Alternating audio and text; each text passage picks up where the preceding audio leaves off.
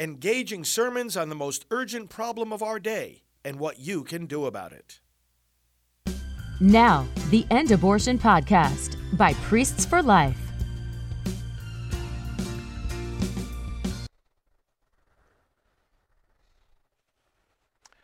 A reading from the book of the prophet Zephaniah.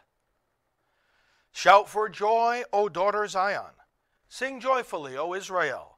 Be glad and exult with all your heart, O daughter Jerusalem. The Lord has removed the judgment against you, He has turned away your enemies. The King of Israel, the Lord, is in your midst. You have no further misfortune to fear. On that day it shall be said to Jerusalem, Fear not, O Zion, be not discouraged. The Lord your God is in your midst, a mighty Savior. He will rejoice over you with gladness and renew you in his love. He will sing joyfully because of you, as one sings at festivals. The word of the Lord. Thanks be to God. Among you is the great and holy one of Israel. Among you is the great and holy one of Israel.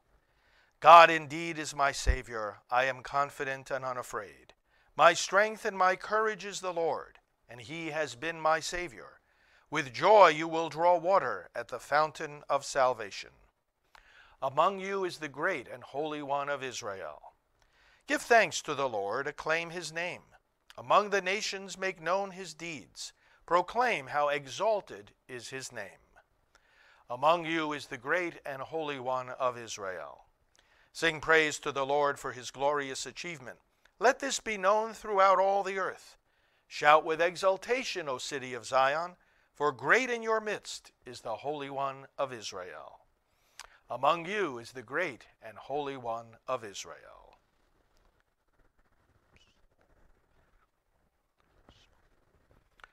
Alleluia, Alleluia, Alleluia.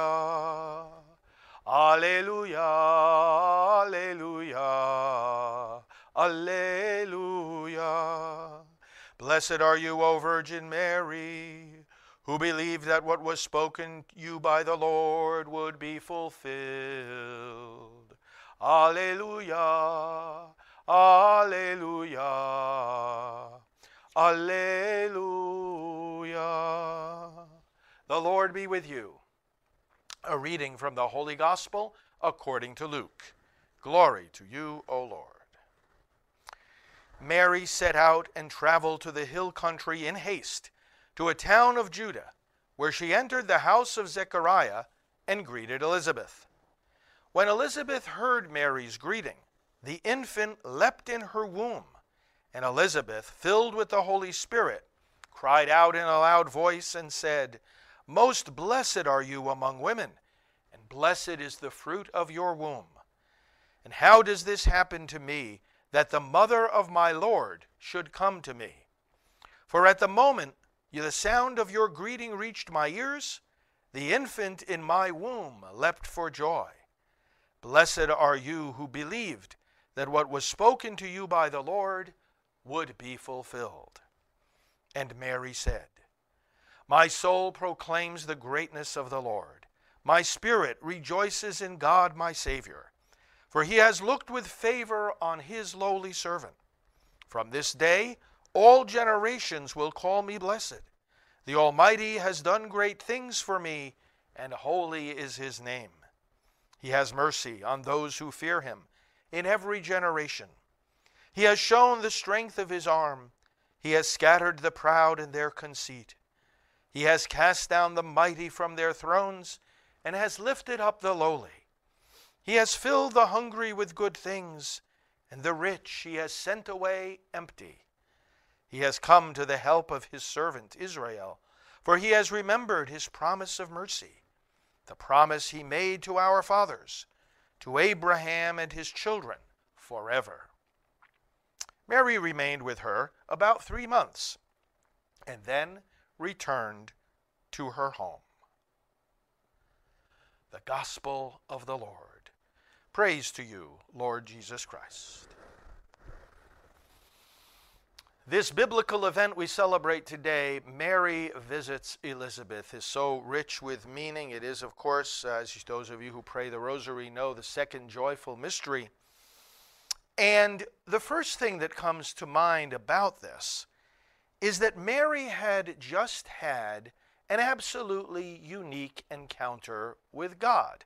Through the archangel Gabriel, she had just told her that she, though never planning to have relations with a man or to have a child, would in fact conceive and bear a child, and that he would be the Christ, the Son of the Most High, and that this would happen by the power of the Holy Spirit.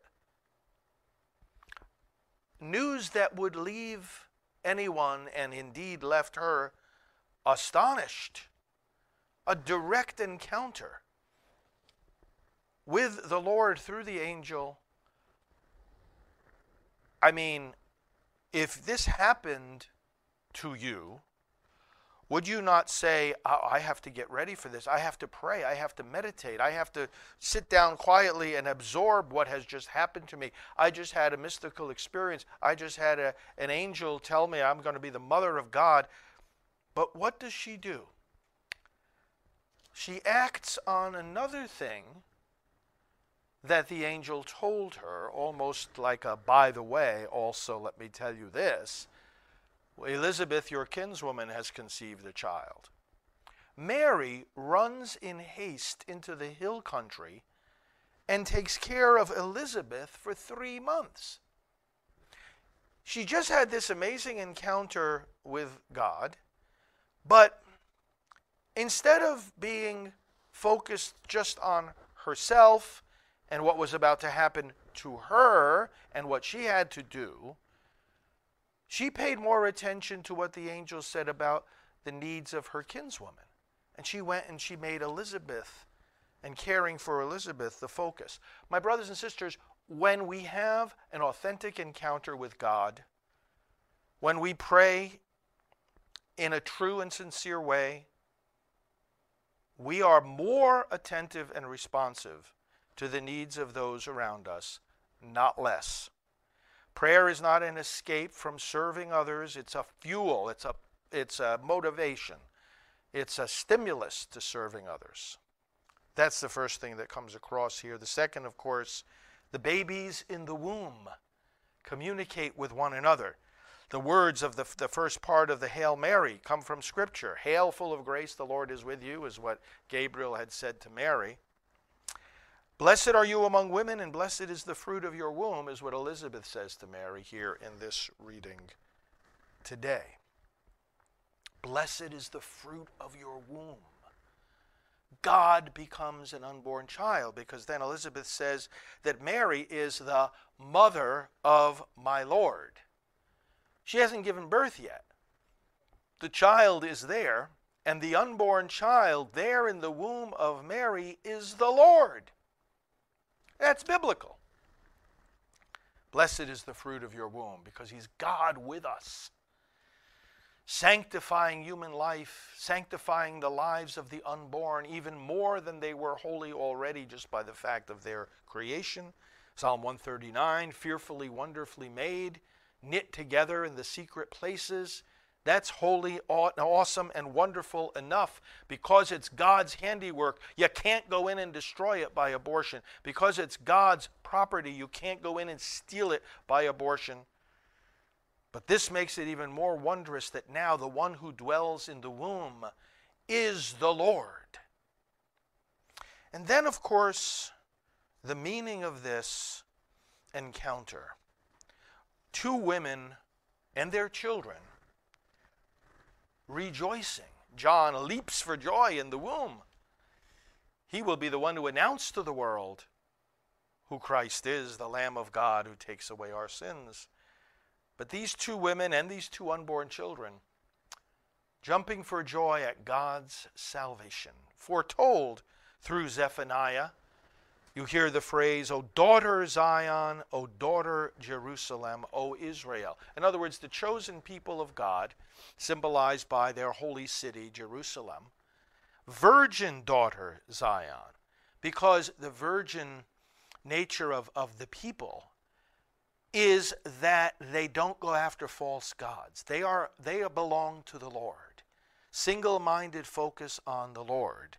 And therefore when they did when some of the people did at times even their kings go off to practice idolatry and false worship, which by the way included killing of, of children, like we do today by abortion.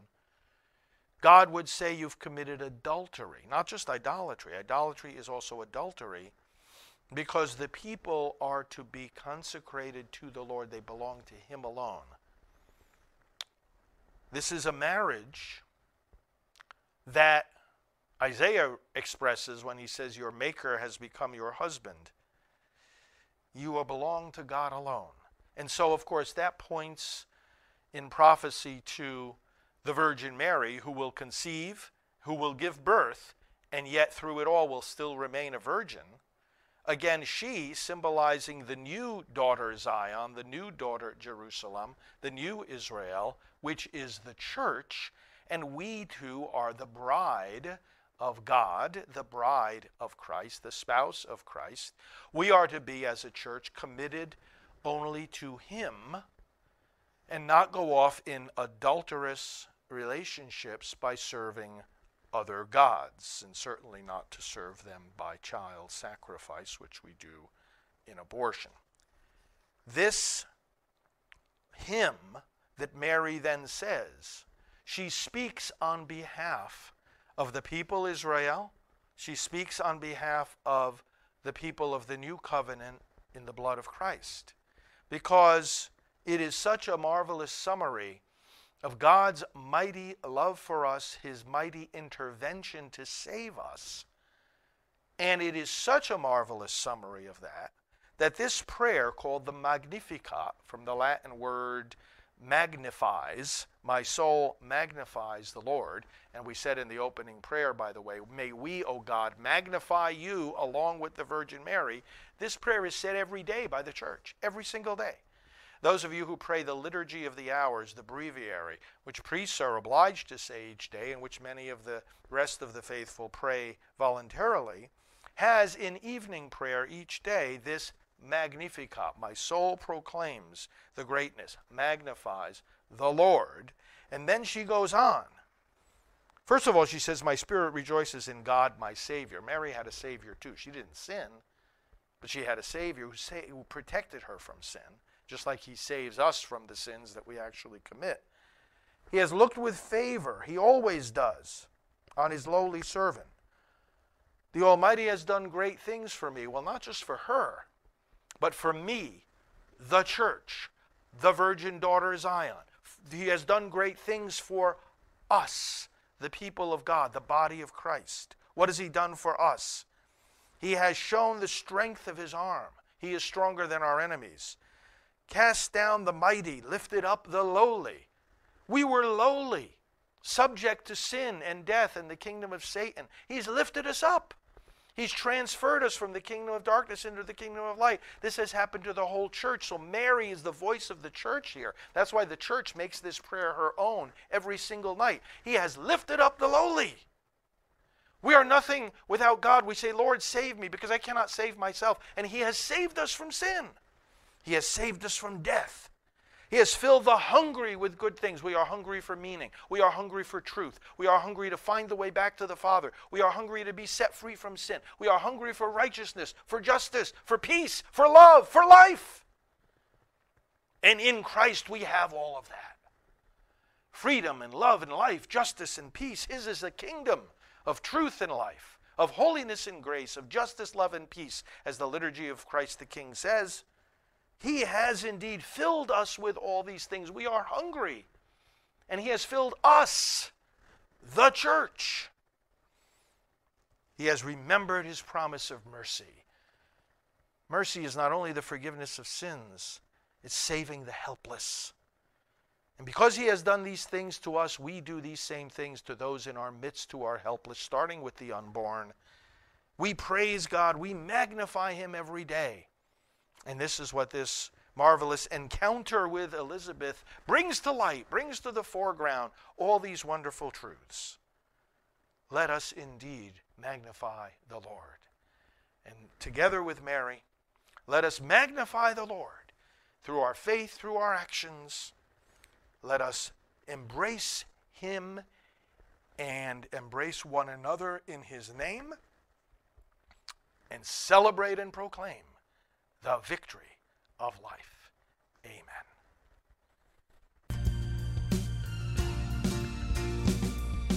This has been the End Abortion Podcast. To learn more, to help end abortion, and to connect with us on social media, visit endabortion.net.